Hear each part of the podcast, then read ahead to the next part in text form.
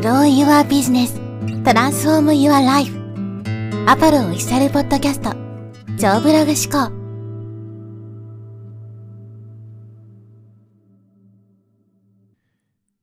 はい、えーこんにちは、ポロです。今日はですね、商品が先か、発信が先かというテーマでお話していきます。まあ、これ本当にあるあるで、まあ、どっちがね、先にした方がいいのかっていうのは、まあ、人によってね、考え方変わると思うんですけど、まあ僕が考えるのはですね、やっぱりこう、発信を先にした方がいいっていうのが、まあ、僕の持論なんですけど、今回はね、その理由についてお話していきます。で、この自分の商品が見つからないと発信ができませんっていう人本当に多いんですけど、そうすると何も始まらないんですね。で、何も決まらないで情報発信をしないでいると、当然ゼロの状態なわけですね。ゼロっていうのはどんだけ積み上げてもゼロなんで、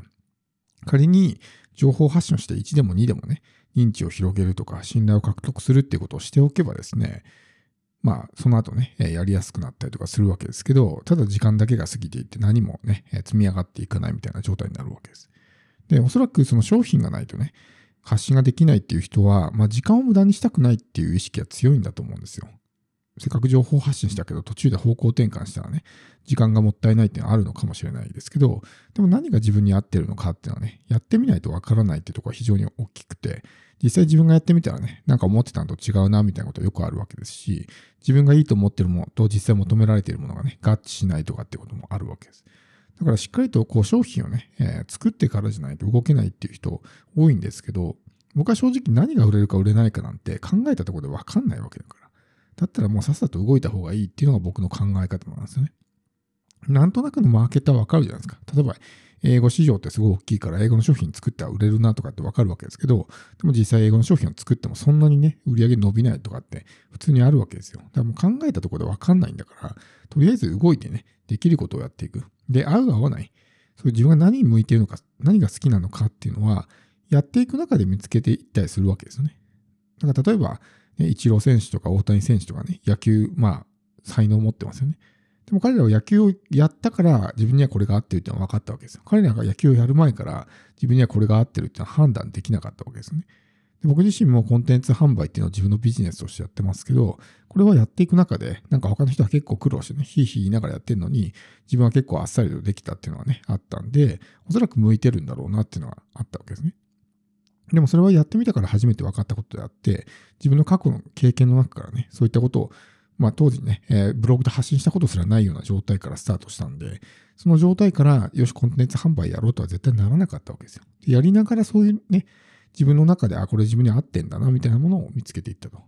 で、この情報発信をするっていうのはすごく大事なのは、結局商品ができてもですね、その、そこから、その状態から情報発信をしたのではですね、商品が売れるようになるまでさらに時間がかかるからなんですよね。先に情報発信をしておけば、商品ができた時に、もうすぐ売れる状態になるわけですよ。リストがあるとか信頼が溜まってるっていう状態になるから、すぐに販売開始すれば売れるんですけど、商品ができてもですね、売る相手がいないとか信頼が溜まってないんであれば、結局売れないんですよ。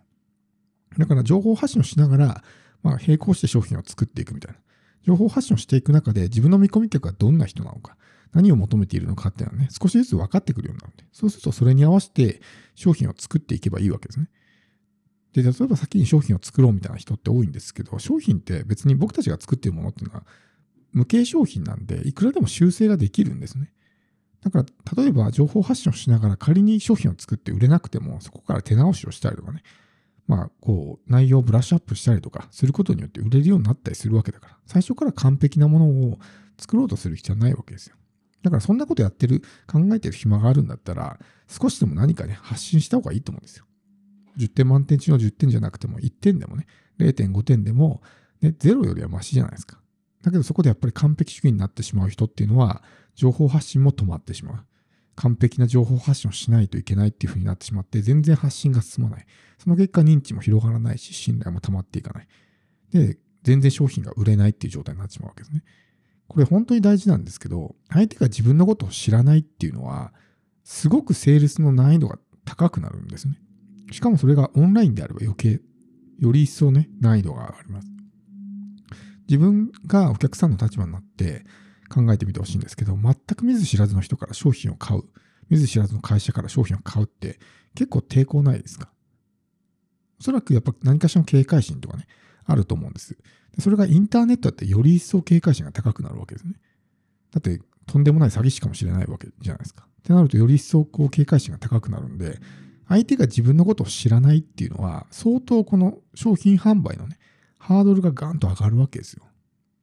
で、どうやったら売れやすくなるのかっていうと、まずは知ってもらうことですね。この人知ってるっていう状態だけで、全然そこのハードルのね、高さが変わってくるわけだし、なんなら信頼が溜まっていれば、さらにそのハードルは下がるわけですね。そのためには何をすればいいかっていうと、もう情報発信しかないわけですよ。お金がある人は広告を使うってこともできるでしょうけど、やっぱり膨大な広告費がかかるとかね。っていうことでなかなか広告が出せないっていう人も多いと思うんで、そういう場合はやっぱりもう情報発信をするしかないんですね。だから商品が先か情報が先かって言われたら僕は発信の方を絶対に先にすべきだと思います。で、この情報発信、日々の情報発信っていうのが結局後々コンテンツのネタになったりするんですね。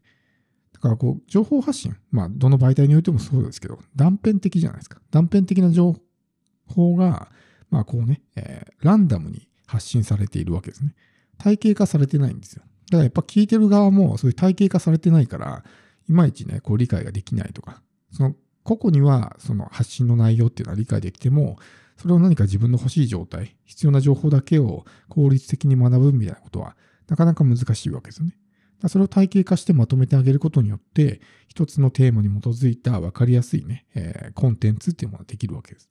で、そのパーツパーツっていうのは、この日々の情報発信の中からね、見つけてくることができるわけですよ。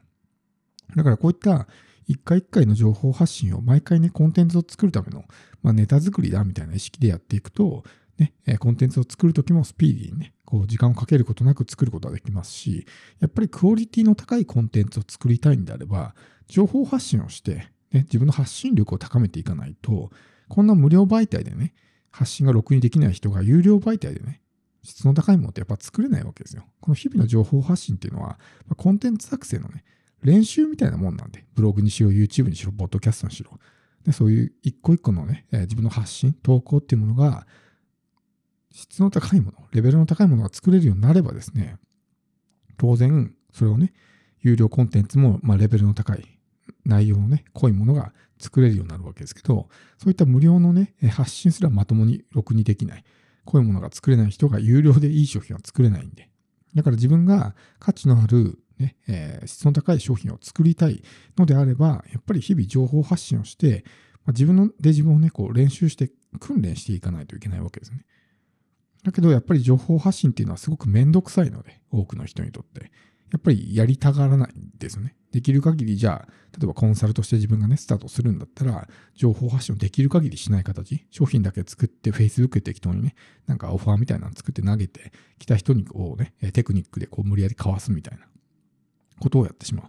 でもそれでも売れないことはないかもしれないけど、次に続かないですね。なぜなら発信してないから。発信してないから集客ができてないわけですよ。だからそれ一発二発打ったらもう玉切れになってしまって終わりみたいなね。感じになってしまうんで、やっぱり情報発信をして自分で集客していく。そして信頼構築をして自分にとって、ね、理想のお客さんだけと長く付き合っていくみたいな、そういう状態をしていく必要があるわけですね。情報発信っていうのは集めるっていうね、意味合いもあるんですけど、絞るっていう意味合いもあるわけですよ。自分にとって理想じゃないお客さんをふるいにかけていくってこと。そうしないと、もうありとあらゆる人が来たらね、自分にとって望ましくない人とかも紛れ込んできちゃったりするわけだから。そうならないために情報発信することで、ふるいにかけて絞り込むわけですね。そうすると自分にとって理想のお客さんだけが残ってくれるようになるので、そういったことがね、できるようになるのもやっぱ情報発信の持つ意味みたいなもんなんで、まあ僕はその特にね、初心者の人に話をするときっていうのは、とにかくやっぱり情報発信を先にしてくれっていうふうにね、言ってるんですね。理想の商品なんかね、えー、そんなすぐ見つかるもんじゃないし、作れるもんじゃないから、そんなの待ってたらね、時間がもったいないんで、さっさと動き出した方が、さっさと動き出してなんかこれ違うなって思ったらすぐに方向転換できるじゃないですか。でもそれ決まるまで動けないってなったらね、で、決まってようやく動いたけど、なんか違うってなったら、方向転換するまでもう時間かかっちゃうわけですよ。だったらもうさっさとやって、あ、なんか違うなって言ってすぐに方向転換した方が、まだね、えー、こう、軌道修正もすぐにできるかなっていうふうに思うんで、まあ商品作ってからじゃないと動けないっていうふうに考えている人は、ぜひね、もう今すぐにでも情報発信を始めるってことをやってみてください。